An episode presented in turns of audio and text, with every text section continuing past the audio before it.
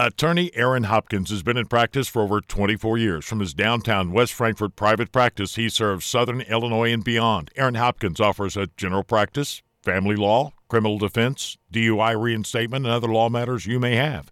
AaronHopkinsLaw.com. Joining us on the phone now is Kevin Sur. He's the Director of Communications for the Illinois Emergency Management Agency. Going to talk this morning about disaster kits, emergency preparedness. Good morning, Kevin. How are you? Good. Thanks, Robert. How are you today? Well, I'm good. The weather's nice, and it's the good days like today that are the best to prepare for the bad days that will eventually come. And, Kevin, as I'm doing the research uh, for emergency kits, disaster preparedness, the one thing that I kept seeing was don't necessarily buy something right off the shelf, a complete kit, that you want to sort of personalize these kits to your individual needs. Yeah, you're you're you're absolutely right. Everybody's emergency kits should be ready to go, no matter what season it is. Uh, we always recommend the standard kind of stuff, right? Like food, water, medication, all the standard things that would help anybody out. However, everybody has a different kit. You're going to like different snacks than me and different candy than me, or have different things that would help better your um, maybe survival after a disaster. So everybody's going to have just a little bit of a different kit. Um, I, you know, we also encourage a couple other things aside from uh, the normal standard water, food, and medication for a couple of days. You know, we tell people, you know, first aid kit's always good to have in there as well, and of course, extra phone chargers and cables. That way, they can stay in touch with their loved ones or get gather more information. These are all easy things that anybody can put together, and it could always be enhanced and refreshed every season. Yeah, and that's another important aspect. Some of those items, like medication or snacks or beverages that you put in those kits, they can have expiration dates. So it's a good idea to update this periodically. Oh, for sure. And of course, everybody's uh, preferences change over time. So, you know, maybe you like a different kind of snack. You can always update that with all the good stuff. I, I do want to tell folks that in the wintertime, sometimes it gets a little cold here in Illinois. So definitely taking a few moments to check some of your liquids, like the water or Gatorade, you know, those, those other types of uh, drinks in there, because they could freeze. Yeah, and one tip um, I saw for that uh, changing temperatures is if you're storing water in a, in a jug, a plastic jug, don't fill it all the way full to allow for that uh, freezing uh, effect to, uh, well, not bust the jug. One more thing that I found was the time of these kits. And the newest guidance is 72 hours in an emergency, but also plan for two weeks' worth being stuck at home with supplies. Is that about the time frame we're looking at? Yeah, uh, everybody's preparedness level is different, and you know, while we we want you to have more than less, it kind of depends. Uh, so we have originally said that an emergency go bag should last you uh, two days, right? So at least you get you kind of out of the house and get you going and evacuated to wherever you need to go. However, if we have extended periods of loss of electricity, or you're going to be in a shelter, or you know those types of situations, you may need supplies and things for a little bit longer. Now, again, it's going to vary from person to person, but you just need to figure out what would best work for you and your loved ones in case of an emergency for two weeks. And you want to avoid during the year double dipping is what they call it because, you know, we're in southern Illinois. I see woods out the window. The Shawnee National Forest is down the road, crab orchards down the road, and a lot of people go camping around here. Don't double dip those emergency supplies as your camping supplies because life gets in the way and you may not be able to replace them when that emergency comes because they never plan it.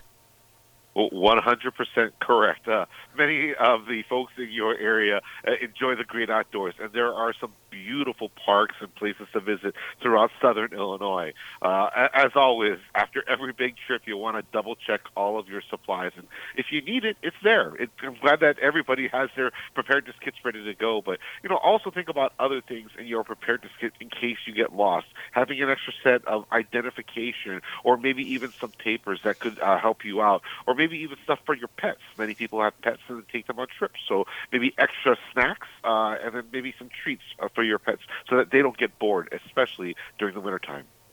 Yeah, and you just talked about some of those additional items. We're on the phone with Kevin Sur with IEMA. And one uh, thing they said to prepare for that I never really thought of was your mental health. And not just medications or things like that, but things to keep your mind active, especially for kids you know, you're not having TV. Cell phones have to be reserved for emergencies. You know, you got to break out the old school books, playing cards, whatever, to keep your mind engaged. those are all great tips uh, to consider. Uh, one of the things that we like to have are these little small pocket games, and kind of keeps the kids interested on a long car ride, or even if you're stuck somewhere for several hours due to the weather. You know, we want to be able to keep our kids at least a little bit more occupied. Uh, I, I think also having good snacks for the kids as well, not not the boring snacks, the good snacks uh, for sure will help you pass the time away. yeah, and those snacks, uh, you talked about medication earlier and prescriptions, but also those non prescription medications, Tums. You know, you'll get heartburn maybe. You know, you got pain relievers, anti diarrheal medications because, well, who knows about the water? These are all things you have to think about. Yeah, definitely. Uh, there's a bunch of over-the-counter medications that you can grab before you go, and you know we always tell people to have a three, uh, like two two-day supply of medications. Now, this takes a little planning, uh, a little bit of planning ahead, right? So you want to ask your physician or your your, your doctor or the pharmacy to kind of uh, ask them what you can get ahead in advance. But definitely a couple days in advance would be helpful for medications. Also, for those with contacts consider throwing an extra pair of glasses. You may not have one, but maybe even an older pair inside your preparedness kit could help out on that side, just in case you lose your contacts. We're on the phone with Kevin Sur of IEMA. You talked about medications just a moment ago, and through the pandemic and the medical world got turned upside down, drug shortages are a thing now, and it's harder to get those stockpiled supplies. Do you have any advice for folks who might need a prescription, but they having trouble get, filling it. Yeah, um, like like I said before, um, if you could talk to your uh, family physician or your doctor, they can kind of help you plan ahead. And I think a lot of people do actually talk to them a little ahead of longer trips. So uh, you know they may be able to make amends and maybe kind of help you out on that side. On top of that, too, you know if you're thinking about medications, you're also going to think about masks and gloves as well. Those are always great things to have uh, wherever you are and can help out not only you, but some of your other family members who could also be sick. Yeah, mask, gloves, important thing. And also, two things I saw was a whistle to signal for help. I never thought of that. And just a utility tool, hammers, pliers, always come in handy. Yeah, uh, hammers and pliers, and you know the general utility tools can be used for a whole host of things, including shut-offs of gas in your house in case things uh, go sour. You can do those kinds of things. But uh, you know some of the basic things about having a whistle to help identify if your car goes off of the side of the road and it's hard to uh, get out of the ditch, the whistle will help uh, identify your position to search and rescue or to local public safety officials. I think those also work out pretty well. And then if you have them, uh, the little uh, side sticks, which is the neon sticks that you kind of break uh, and activate. Those also help identify a few things. You know, flashlights are always great too. Uh, so flashlights uh, are always good. Yeah, flashlights, extra batteries, and they do sell. They're very affordable now. A solar generator. You can place outside. You're not going to be able to run the air conditioner or the refrigerator probably, but you can charge up that cell phone, you can charge up that tablet, and you can get uh, some communication if you need it. We're on the phone with Kevin Sur from IEMA. And another thing that I uh, found during the research, Kevin, was a community mentality. A lot of people think when a disaster happens and you know what hits the fan, eh, you're on your own. You're the lone wolf. You're, you know, MacGyver against the world. But if we all work together, it's usually a better way to come through the other side of this. Uh, to- totally. Uh, one of the good things is that while you may be best prepared, some of your family members or your neighbors may not be as prepared as you are. So we definitely encourage people to take a few moments to check in on their loved ones and maybe contact them via text messaging or maybe a quick phone call and ask how they're doing.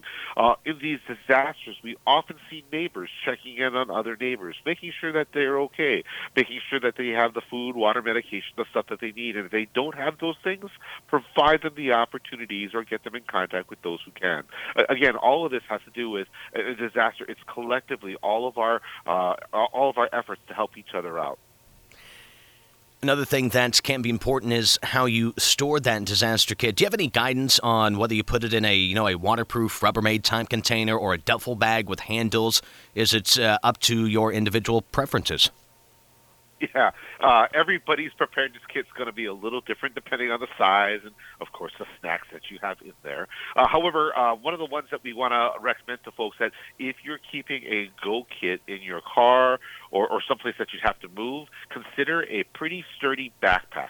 And pretty sure many folks have a bunch of old backpacks just lying around. However, uh, if you have to go places and travel from location to location, fairly mobile, we want you to be able to have your hands free. So a backpack or a large duffel bag that has larger handles on the side to kind of throw around your shoulders may also help out and free your hands up. This way, you can look at your map, you can look at your phone, you know, do other things with your hands while carrying all of your supplies. In your car, a, simple large uh, Tupperware, like uh, one of those large plastic containers, would be the easiest. That way, it's kind of protected from everything else. Plus, you can kind of change it out as frequently as you need. Bunch of options for everybody, depending on their situation.